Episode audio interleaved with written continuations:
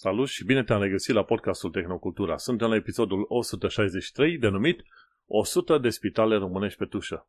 Gaza ta de astăzi este Manuel Cheța, iar subiectele principale de astăzi vor fi Ransomware lovește spitalele românești, AI este peste tot și Voyager 2 încă primește update de soft.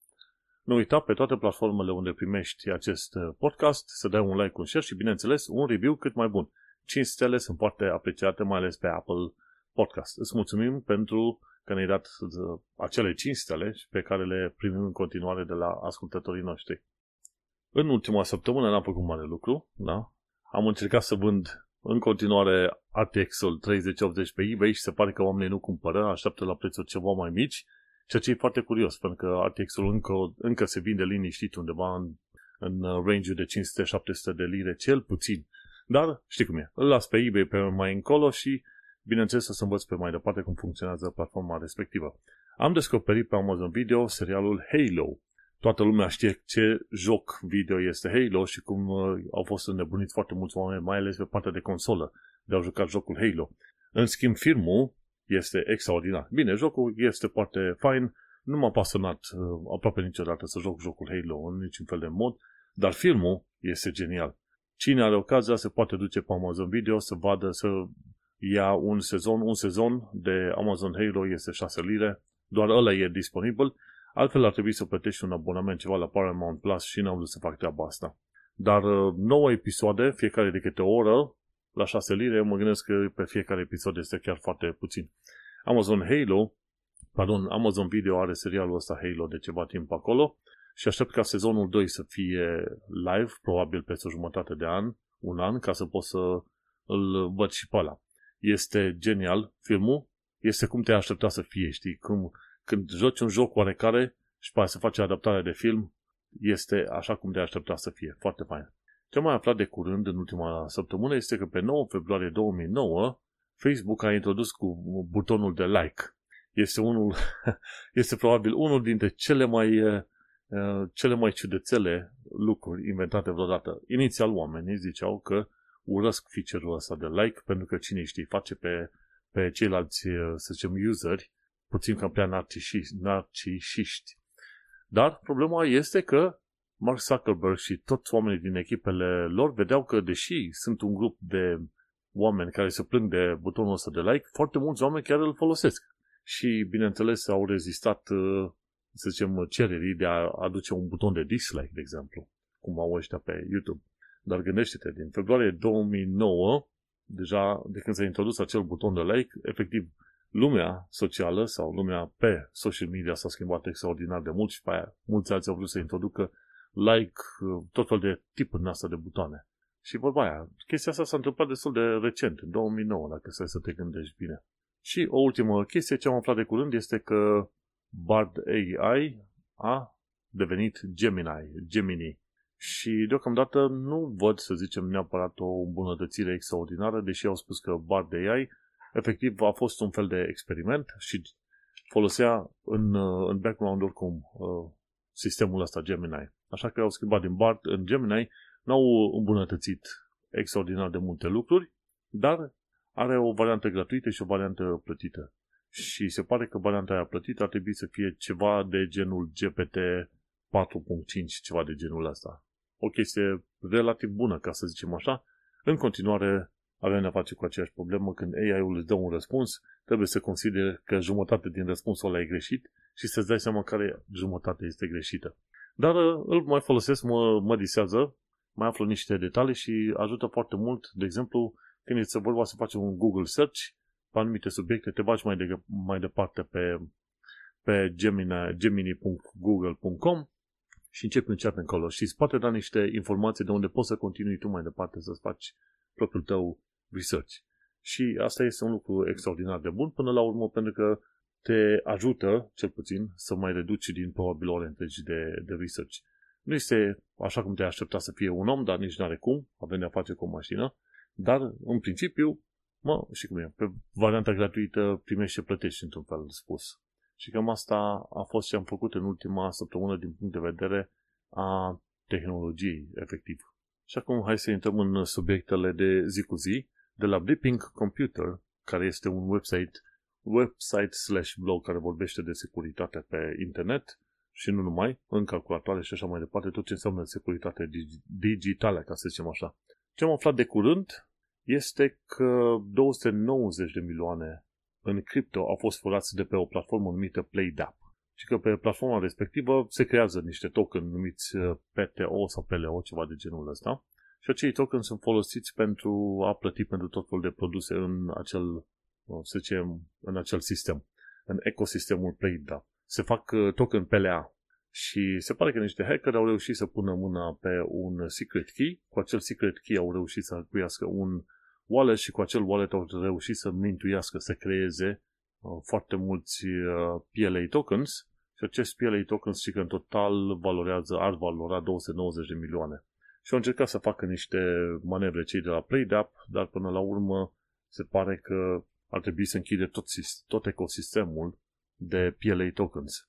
Și efectiv, uh, cum îi zice, PlayDAP este o platformă unde se vând NFT-uri din astea dar în jocuri, ca să zicem așa.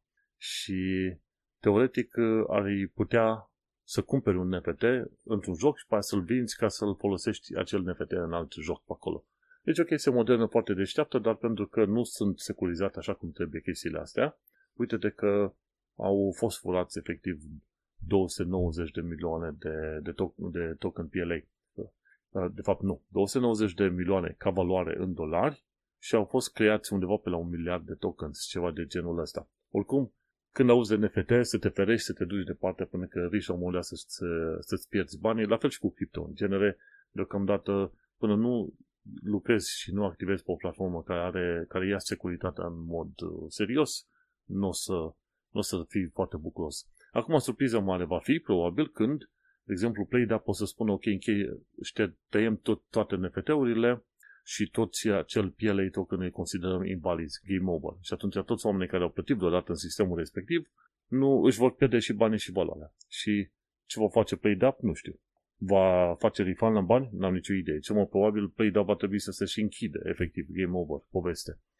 Pentru că altfel, dacă continuă chestia asta cu PLA tokens, s-ar putea să subvenționeze efectiv fie grupuri teroriste, fie grupurile comuniste, că se presupune că hackerii sunt din Corea de Nord, cum zice Fancy Bear sau ceva de genul ăsta, dacă stau să mă gândesc uh, foarte bine. Și atunci, uite-te că, teoretic, tot fel de grupuri astea de hacking din Corea de Nord sunt numite Lazarus Group. Hm.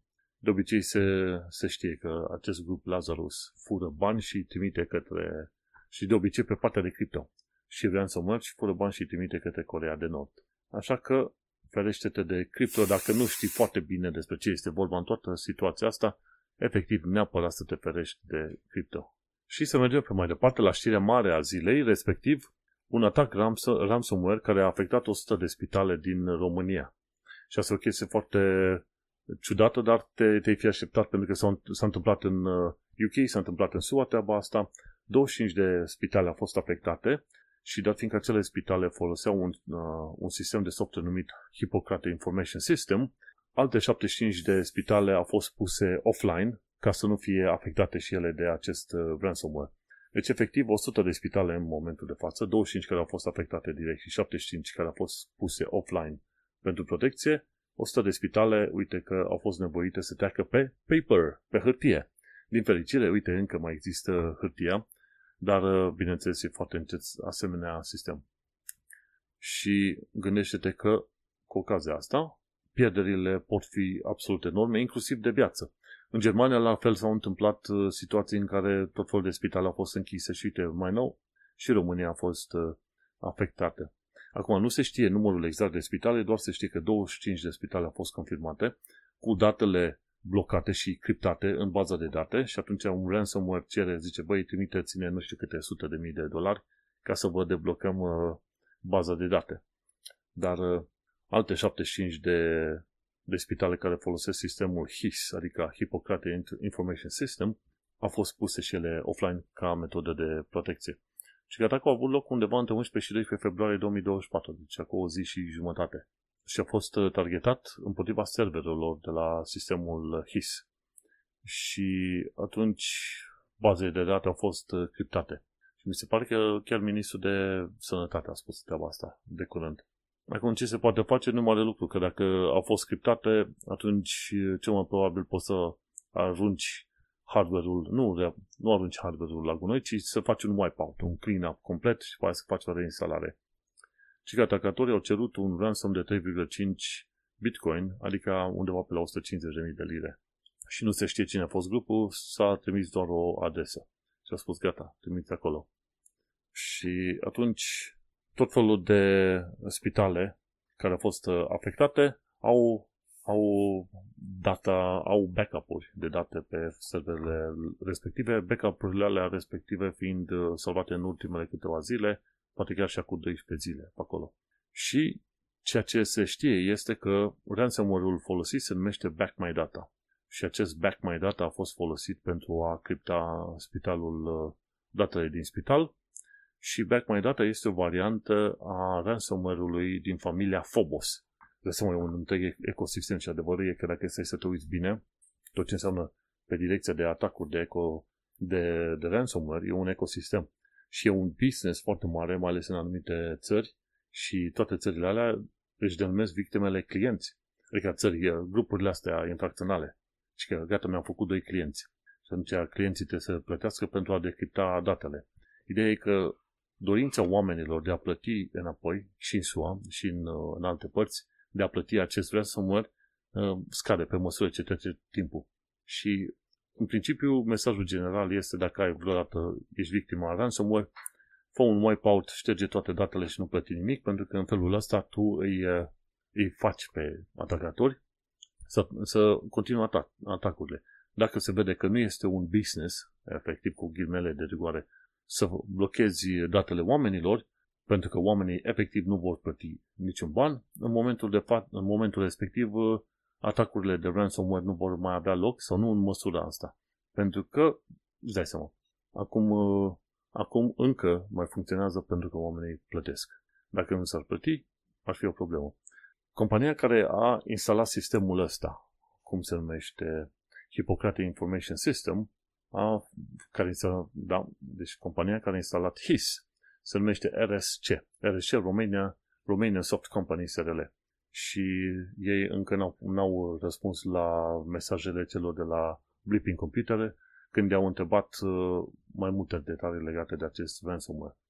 Și nu e o problemă numai la Romanian Soft Company sau cine știe numai în Europa, ci e o problemă în foarte multe locuri. Sistemele de sănătate au soft, dar nu este chiar nu este suficient de bine pregătit. UK-ul a fost lovit anul trecut sau în celălalt an și la fel o perioadă bună medicii, GP, medicii de familie, trebuiau să folosească efectiv hârtie, pix și hârtie, ca să noteze tot felul de informații medicale despre oameni. Da. Articolul de față a fost scris de către Sergiu Gatlan. Sergiu Gatlan este un scriitor la Blipping Computer acolo și vorbește adesea de tot felul de chestiuni de, să zicem, de cyber security. Și o, o chestie interesantă legată de cyber security, așa, ca subiect general, este că cyber security face parte din trendurile astea seculare, trenduri foarte mari care vor dura pe o perioadă mai lungă de timp și au început de una dintre ele, ăsta, cyber security, este mare. Și ca joburi la care, la care te poți angaja și ca tool care vor fi dezvoltate pe parcurs, mai ales pe partea de enterprise și pe partea de firme și bineînțeles, uh, un întreg ecosistem care se construiește în momentul de față. După aia, un alt trend foarte mare din asta secular este AI. AI folosit în business, în educație, acasă, peste tot. Iarăși este un trend foarte mare și o să continue. Și lumea crede că cumva AI-ul e, va fi cam același efect pe cum îl are, să zicem, cum l-a avut internetul la vremea sa. Și de obicei că în oricare caz cu tehnologii din asta noi, prima oară supraestimezi impactul pe termen scurt, dar după aia subestimezi impactul pe termen lung. Asta este paradoxul inovației. The Innovator's Dilemma. Acolo descoper chestia asta. Pe termen scurt este supraestimat, pe termen lung este subestimat efectul. Interesantă chestie de știut. Și asta, asta două sunt trenduri foarte mari, cyber security și AI. Alte trenduri foarte mari sunt chestiunile legate de sănătate, dar fiindcă, cel puțin în lumea vestică, tot mai multă populație este îmbătrânită și atunci se vor crea și se vor menține tot mai multe servicii în asta de sănătate. Și ăla e un alt uh, trend uh, foarte mare în perioada asta. Bineînțeles, alt trend va fi pe chestia asta cu mașini um, electrice și baterii. Mergem pe mai departe. AI-ul, bineînțeles, are o intersecție cu mașinile în ideea de robotaxis acolo. Și atunci AI e folosit pe acolo, dar și în uh, robotică. Folosește în chestiuni de casă și robotică și mașini și tot felul de chestiuni de genul ăsta. Și la ce ne uităm la? Ne uităm la probabil un 15-20 de ani de zile foarte interesanți în care vedem uh, foarte mult tumult din direcția asta. Deși cyber security este un trend foarte, uh, foarte interesant, se va stabili și va fi pe 10-15 ani de zile, nu este un trend, ca să zicem, atât de definitoriu pe cum este internetul. Internetul a dat peste cap tot felul de industrie. AI-ul la rândul său dă peste cap tot felul de industrie, inclusiv în partea de advertising, în partea de creativitate, în partea de software engineering și așa mai departe, în partea de efectiv de copywriting, de, de scris. Și atunci eh, AI este o chestie seculară, dar cu un efect mai mare gen internetul. Pe când cyber security este o chestie seculară, dar nu cu efectul ăsta mare, ci mai degrabă va deveni un fel de chestiune legată de, ce știu, standarde, standarde inginerești, care vor trebui mai devreme sau mai târziu implementate în fiecare produs posibil și imposibil.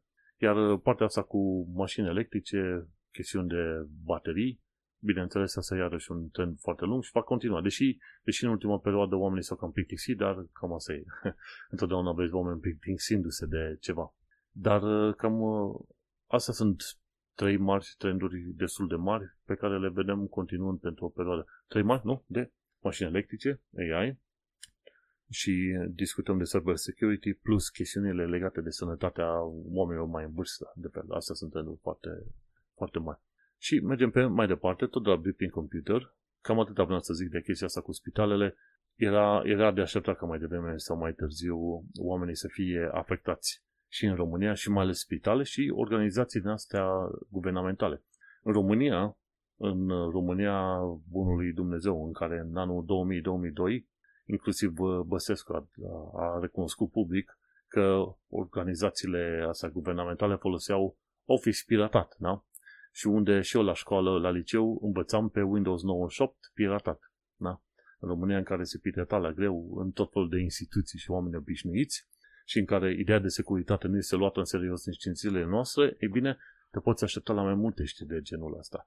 Mâine, pâine o să vedem că întregul guvern, între, întregul site al Parlamentului și Guvernului va fi blocat cu chestiuni, pe chestiuni de ransomware. Pentru că în România nu se oferă atât de multă protecție sau atenție în ceea ce privește securitatea datelor.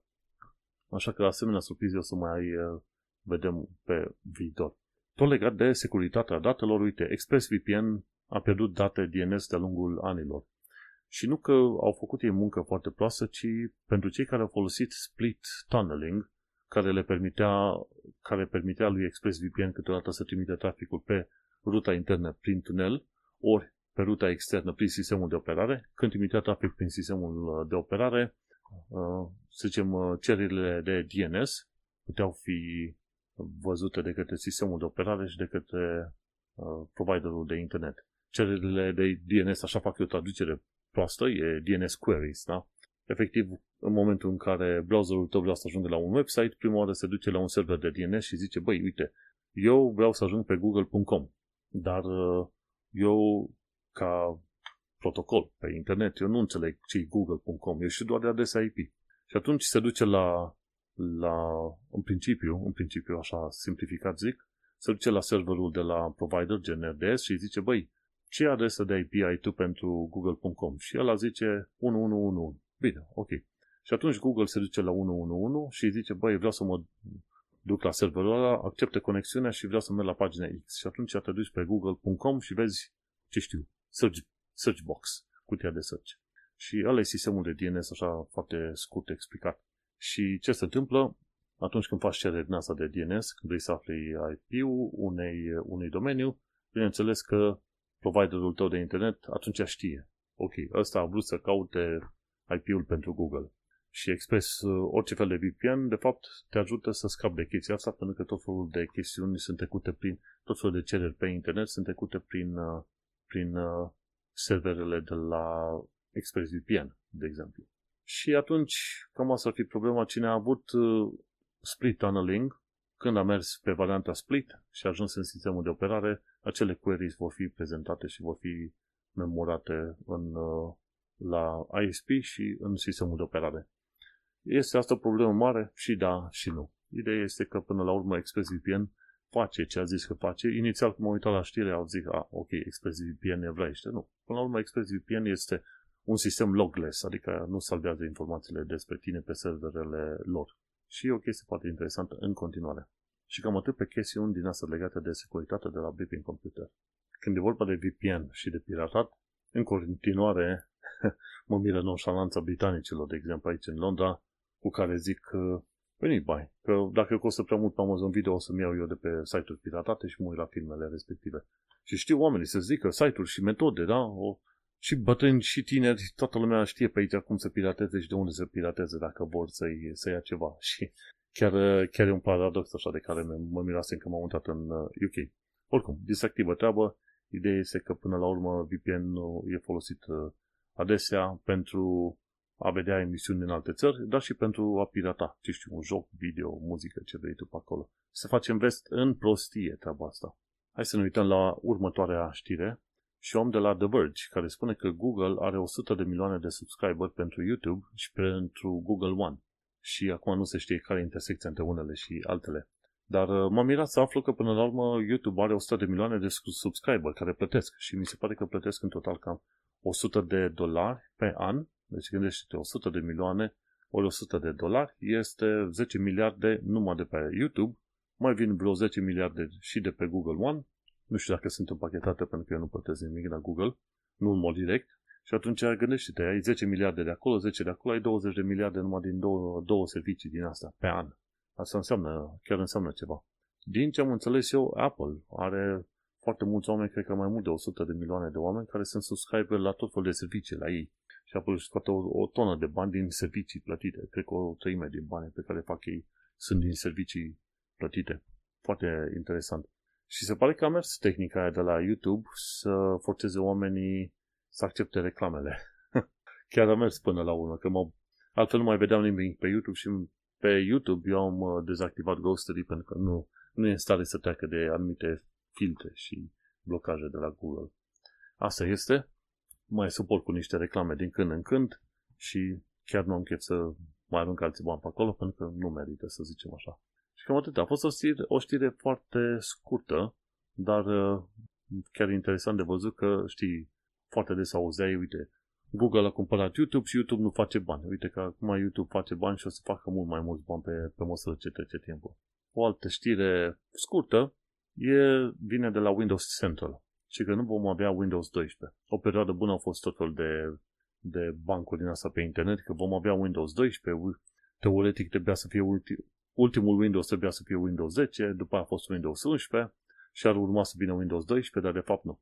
Și va fi Windows 11 și după aia versiunea în sine se va numi Windows 11 versiunea 24H2. 24H2 înseamnă H2 de la half, second half, a doua jumătate a lui uh, a lui 2024. Și cam atât. Multe, multe articole s-au scris pe ideea asta că va veni Windows 12 și atunci va fi un, cică ăsta, versiunea 24H2, va fi un, o versiune destul de mare. Acum știi cum este. Când am trecut de la 10 la 11, tot ce am văzut e că s-au schimbat niște uh, interfețe și au devenit mai rele și mai urâte și mai amărâte. Singurul motiv pentru care am schimbat e să nu rămân în urmă cu sistemele de operare. Dar altfel, experiența mea, folosind uh, Explorer-ul, desktop-ul și tot felul de shortcut-uri, experiența mea este mai proastă pe Windows 11 decât uh, Windows 10. Și n-am mai avut chef să îmi creez meniuri speciale, să instalez alte programe ca să, să-mi ușurez viața. Am lăsat așa toată treaba pentru că am chef să folosesc timpul pe altceva în momentul de față. Dar, na. Ce vor face în 20, 24H2? Nu știu, dar sper să revină la user interface-ul din, uh, din Windows 10 și aia va fi un improvement, ca să zic așa, știi? vom trăi și vom vedea. Acum, la sincer, singurul motiv pentru care chiar am Windows-ul este pentru că jocurile se fac în special pentru Windows și abia acum încep să fie făcute și pentru Apple și pentru Linux. E problema asta, că jocurile folosesc fie Vulkan API, API-ul ăla de gaming, fie folosesc DirectX. Și atunci nu știu, cred că Linux-ul implementează Vulkan API și atunci jocurile care suportă API-ul respectiv ar putea fi jucate și pe Linux, sper. Nu știu sigur, n-am fost foarte curios, dar o să mă informez într-o zi. Dar, sincer, dacă aș avea toate aplicațiile de care am eu nevoie, cum e Ableton și altele pentru editare, și dacă ar fi pe Linux, m-aș muta mai precis pe Linux. Nu am neapărat dorință enormă de a fi pe Windows. Efectiv, nu are, nu are niciun rost. Dai seama, ca IT-ști, ca IT-ști, te duci pe softul care funcționează cel mai bine pentru tine. Și cu asta basta. Dar da, jocul video și câteva programe care sunt făcute exclusiv pentru Windows, aia mă, mă blochează. Bineînțeles, poți să faci, ce știu, virtual machine pentru tot fel de jocuri, dacă vrei neapărat, și jocuri și pentru aplicații. Deci poți avea virtual machine în uh, Linux, dar uh, probabil e vorba de comoditatea aia proverbială care mă face să nu intru pe Linux și după aia să pornesc cu Windows în Linux. Hai să ne uităm la următoarea știre pe care o am eu. AI peste tot, da? AI este nebunie totală și o să mai auzim din când în când și prefer să mai, uh, să mai pomeneze treaba asta, da? Chiar dacă mulți alții au pomenit, uite, de exemplu, Nvidia este hotărâtă să meargă nu numai pe plăci videografice, ci și pe chestiuni ce țin de mașini și 5G-uri, de exemplu. Nvidia ce că lucrează la un, uh, un nou sector de business prin care ei vor să targeteze mașinile și uh, tehnologiile 5G, de exemplu. Adevărul este că în ceea ce privește chipurile astea de AI, Nvidia nu sunt singurii care fac treaba asta. Mai e Amazonul care își fac propriul lor chip, Google își fac propriul lor chip de AI, Microsoft la fel își fac uh, propria lor chestie. Și atunci Nvidia, la rândul lor, vor să se extindă ceva mai tare. AMD, din ce știu eu, sunt cât de cât extinși pe mașini, nu? Mi se pare că Tesla folosesc procesoare AMD pentru chestiune de entertainment, de media center sau ceva de genul ăsta. Așa că dacă stai să te uiți bine, Nvidia va fi în direct competiție acum cu AMD, cu alt chip, da, cu Broadcom, Marvel Technology și Sunrel, conform articolului ăsta de Atoms Hardware. Și atunci, efectiv, nu sunt proști. Cei de la Nvidia au știut că cel puțin pe partea de business trebuie să se extindă și le-a mers de-a lungul timpului, așa că faptul că se extinde în uh, alte piețe, uh, nu poate să fie decât un lucru bun. Că, îți dai seama, alte firme gen Broadcom și Marvel și Sondrel vor trebui să mai taie din preț ca să se bată cu Nvidia. Asta zic și eu. Și tot legat de AI, ce am aflat de curând, am aflat că networking-ul pentru AI este ciudat. Pentru că, de exemplu, dacă internetul obișnuit este, dacă pe internetul obișnuit este ok să ai lag, să dureze un timp variabil între un pachet de date să fie trimis și un altul și dacă pe același internet poți să ai packet loss și poți să primești pachete de date în ordine secvențială, uh, diferite, random, ca mai apoi să fie reasamblate, ci că pentru AI workloads nu poți să faci treaba asta. AI-ul, ci că în principiu atunci când este vorba să lucreze pe modele, pe ce vrei tu pe acolo, una la mână are nevoie de semnale foarte rapide și a doua, datele trebuie să vină în mod secvențial și la timp. Și se fac tot felul de tehnologie acum, ca în interiorul uh, data centerelor, când se face transmisie de date, să zicem de la un server la altul, să se lucreze la protocoale noi, cred că există deja aplicate, protocoale noi care trimit datele din ramei unui server direct prin placă de bază și prin fire în, uh, în, uh, într-un alt server, la partea de GPU, de exemplu, sau la unitatea care se ocupă de AI inferencing. Da? Și în mod normal, toate datele astea în mod normal trebuie să treacă de la RAM, la procesor, de la procesor la placă video sau un chip AI local, după aia prin fire, la un alt chip, uh, la un alt uh, CPU în alt server și așa mai departe. Și că există deja protocoale să fie comunicare directă între servere, să trimite datele așa, foarte repede și fără să ai uh, packet loss. Și că în principiu, modul în care e construit internetul pe ideea de Ethernet cu aceste pachete care se trimit pe bucățele nu este tocmai util pentru AI workloads, ci trebuie să ai un, uh, un alt sistem peste ăsta. Și se pare că au gândit un asemenea sistem. Vedem dacă va fi adoptat la scară largă. Nu știu ce înseamnă asta pentru ceea ce înseamnă, să zicem, uh, folosirea AI de pe telefon, de exemplu, nu? În principiu, trimiți AI-ul, adică, nu, trimiți un prompt pe telefon și tot toată procesarea se face pe, pe data centerele respective, în data centerele respective. Dar e interesant de văzut cum uh, AI-ul afectează și partea de data centere și partea de networking.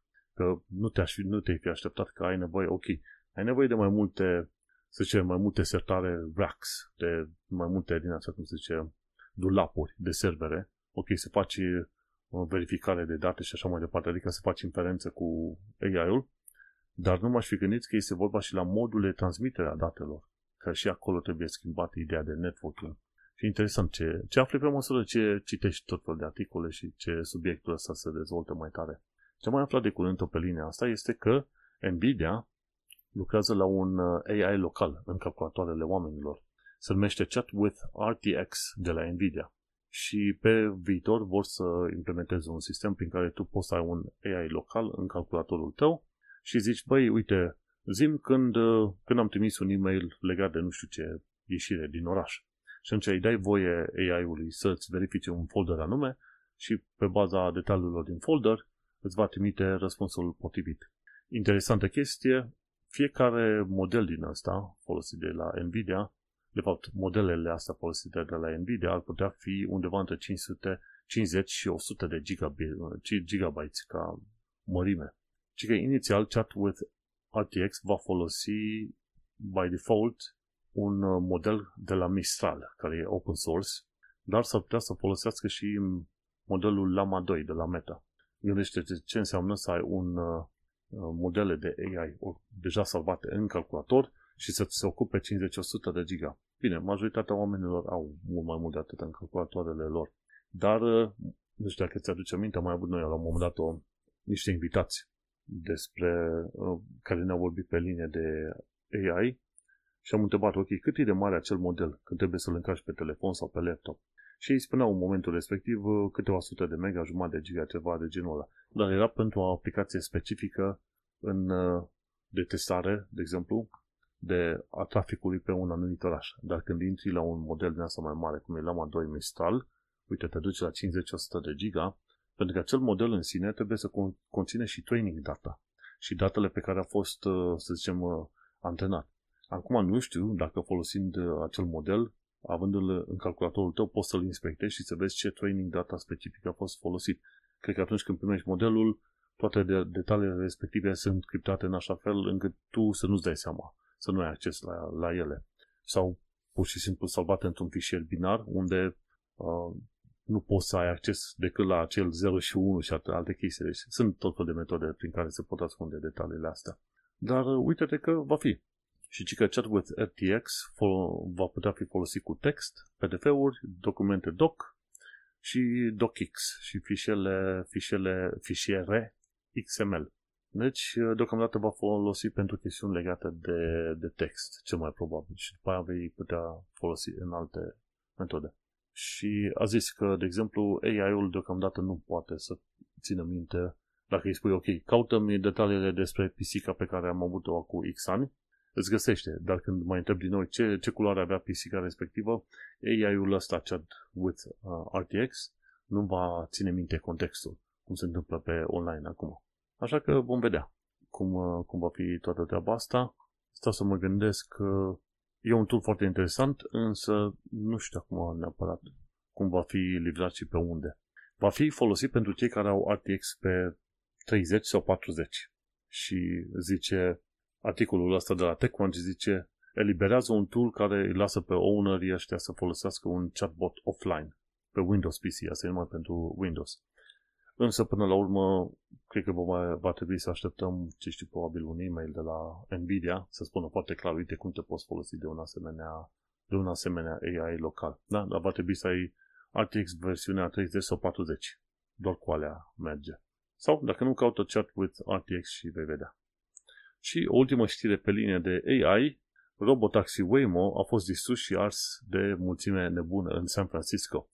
E foarte cunoscut uh, San Francisco pentru tehnologii din astea foarte moderne și e o firmă de robotaxi numită Waymo în care oamenii se suie și se duc cu mașina. Zic, ok, du-mă în punctul X. Și te duce taxiul automat, fără oameni acolo. Deci ăla merge total automat în uh, San Francisco. Am mai fost accidente de-a lungul timpului, dar nu foarte grave. Au fost situații în care o altă firmă de robotaxi, nu știu, am și uitat, Cruise, da? A avut vreo 10 taxiuri uh, succesiv care s-au blocat la un moment dat pentru că nu le mergea Wi-Fi-ul cum trebuie. Și atunci poți să ajungi în situații în alea în care dacă nu ai conectivitate, Cine știe, poate chiar rămâi blocat într-un asemenea robotaxi.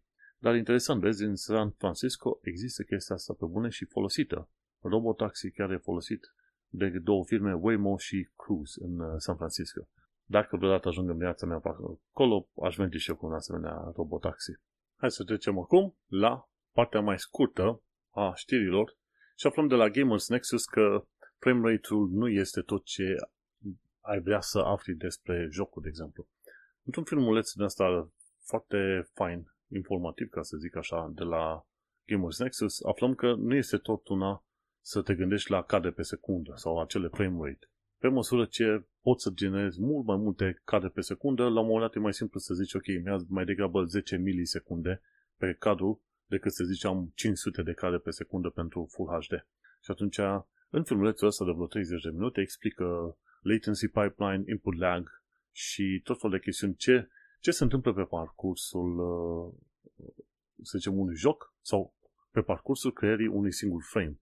Și acolo chiar explică la un moment dat că, dacă stau să mă uit bine, uite, ai, ai un lag de la mouse, ai un uh, lag de la uh, sistemul de la procesor plus sistemul de operare, după aia ai render queue și GPU, după aia, bineînțeles, ai partea de display pe acolo. Și atunci ei, tipii ăștia de, de la Nvidia, e un uh, expert de la ei de acolo, care a explicat până la urmă, ok, care este diferența între diversele uh, latencies pe care le ai. Eu am zis lag, e latency, da? Ai peripheral de la mouse, care e probabil, ce știu, câteva, milise, câteva milisecunde, și mai mai apar 10 milisecunde la partea de CPU, alte 10 milisecunde la partea de GPU și așa mai departe, și mai mai și partea la, la display. Deci pentru fiecare, pentru fiecare, să zicem, frame care se generează, tu ai mouse-ul care cere o acțiune, trimite o acțiune, după aia ai procesorul care trebuie să facă niște calcule, după aia placa video să facă alte calcule și după aia display-ul să primească detaliile și după aia să schimbe culorile de pixel pe acolo. Se întâmplă destul de, de multe chestii. Și e interesant așa modul în care afișează ăștia pe aici, cum se fac acele frame-uri și când, când sunt prelucrate. Jumătate de oră îți spun eu că o să merite chiar foarte mult să te uiți la filmulețul respectiv ca să înveți de la Game of Nexus. Ok, băi, ce se întâmplă? Că nu-i tot una să ai o placă video și să randeze ceva, să facă ceva pentru tine. Cine e pasionat de randari 3D, deja știe chestiunile astea. Dar oamenii obișnuiți, ca mine, nu știe treaba asta. De ce, de ce este așa de greu, efectiv, dar cu, greu cu ghilimelele în aer, să generezi atâtea frame-uri, frame-urile care vrei tu. Și discutând de frame-urile pe care vrei tu, uite, Hardware Unboxed s-a întrebat de curând dacă merită să folosești DLSS la Full HD într-un filmuleț de vreo 20 de minute, explică care, care e diferența între DLS și Full HD, adică 1080p native. Și ceea ce este acolo ca, să zicem, concluzie e că în principiu nu merită, din punct de vedere a calității, să folosești DLSS pentru Full HD. Majoritatea oamenilor încă folosesc Full HD, monitoare la 1920 pe 1080, aceste 1080p, și plăcile video sunt suficient de bune încât să genereze cadre de calitate chiar foarte mare pentru Full HD. Atunci nu prea merită, ci că până la urmă efectul cel mai mare îl vezi la 2K și la 4K. Și în principiu atunci când folosești DLSS, este, cum zice, Dynamic Link Super Sampling sau ceva de genul ăsta. Ce se face? Prima oară imaginea este generată la o rezoluție mai mică în DLSS și apoi acea rezoluție este amplificată sau mărită să ocupe un întreg ecran nu se face neapărat o dublare de pixel, nu? Pentru că atunci când ai ceva făcut la o rezoluție mică, da? dacă e o imagine mică în image, un BMP din ala la, ce știu, 50 pe 50 de pixel și mărești să-ți ocupe tot ecranul, o să se vadă că pixelele au, s-au, s-au mărit. Și atunci în procesul ăsta de DLSS sunt folosite și niște procese din asta AI să facă cumva, să zicem, reinventarea cadrului care e făcut la rezoluție mică un, un fel de reinventare pentru cadrul mai mare. Și în principiu merge și pentru 1080p. Și calitatea este aproape asemănătoare cu un native și mai câștigi undeva pe la vreo, mi se pare, 25-30% de cadre. Deci dacă ai placă video cu DLSS de la Nvidia și îl joci pe, să zicem, pe 1080p, până la urmă, sincer, chiar n-ai avea nevoie, pentru că tot felul de plăci video care suportă acest DLSS, mi se pare de la RTX generația 20 încolo, funcționează chiar foarte bine pe, pe Full HD, deci n-ai avea nevoie. Dar ca idee, și au încercat, ca idee să vadă dacă chiar ar merge. Merge, calitatea este aproape de nativ sau mai jos. Așa că la Full HD joacă pe mai departe pe nativ. Dacă ai 2K sau 4K, merge să pui DLSS Quality și atunci o să vezi un, uh, un efect suficient de bun. O mărire a numărului de cadre pe secundă. E fain că și-au făcut testul, cine știe dacă sunt jocuri care nu ar putea fi rulate pe generația RTX 20, n-am nicio idee, dar mai timp și mai vedem.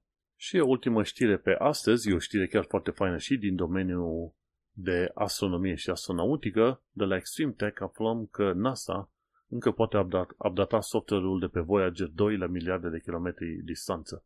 Ce s-a descoperit de curând că Voyager 1 are un uh, glitch de software și se pare că n-a putut, uh, nu poate fi rezolvat deocamdată. Nici prin reboot, nici nimic. Voyager 1 mi se pare că este aplicat, cum zice, în 2012 Voyager 1 a ieșit în afara sistemului nostru solar. Asta înseamnă că e undeva după, după Pluto la câteva miliarde de kilometri buni. Ok? Și ce se întâmplă? În 2018, Voyager 2 a părăsit sistemul solar. Deci la, la 6 ani distanță a părăsit sistemul solar. Se pare că Voyager 2, de la miliardele alea de, de kilometri distanță, că o să văd imediat unde, unde e aia, s-a ajuns, s-a, deci în, pe 5 noiembrie 2018 a trecut de heliopauză. Și acum trebuie să vedem uh, ce e heliopauza asta. Știu că văzusem la un moment dat că ar fi la ceva miliarde de kilometri, dar acum trebuie să văd. Distanța de la Soare este la 123 de, de, de unități astronomice. O unitate astronomică e 150 de milioane de kilometri. În fine, 18 milioane de kilometri. Asta e distanța până la heliopauză. Și NASA reușește să facă update-uri de software la o sondă spațială numită Voyager 2, care este în momentul de față la mai bine de 18 miliarde de kilometri distanță. Ei, gândește-te ce înseamnă tehnologie și ce înseamnă astronomie și astronautică în epoca lui 2023. Pardon, 2024 deja, dacă să să te uiți foarte bine. Și asta îți arată cât de bine pregătiți sunt cei de la NASA și ce pot să facă oamenii pe acolo. E un lucru absolut uh, extraordinar. Voyager 2 a trecut de granița numită heliopauză, a ajuns la 18 miliarde de kilometri distanță de Pământ și totuși poate să primească update-uri de software. Știi care e partea dureroasă? După vreo 2-3 ani de zile tu nu primești update de software la telefonul tău aici pe Pământ. Acolo e partea dureroasă. Ok, și cu ideea asta interesantă, uite că încheiem și cel mai nou episod de podcast. Noi ne mai auzim pe data viitoare. Succes!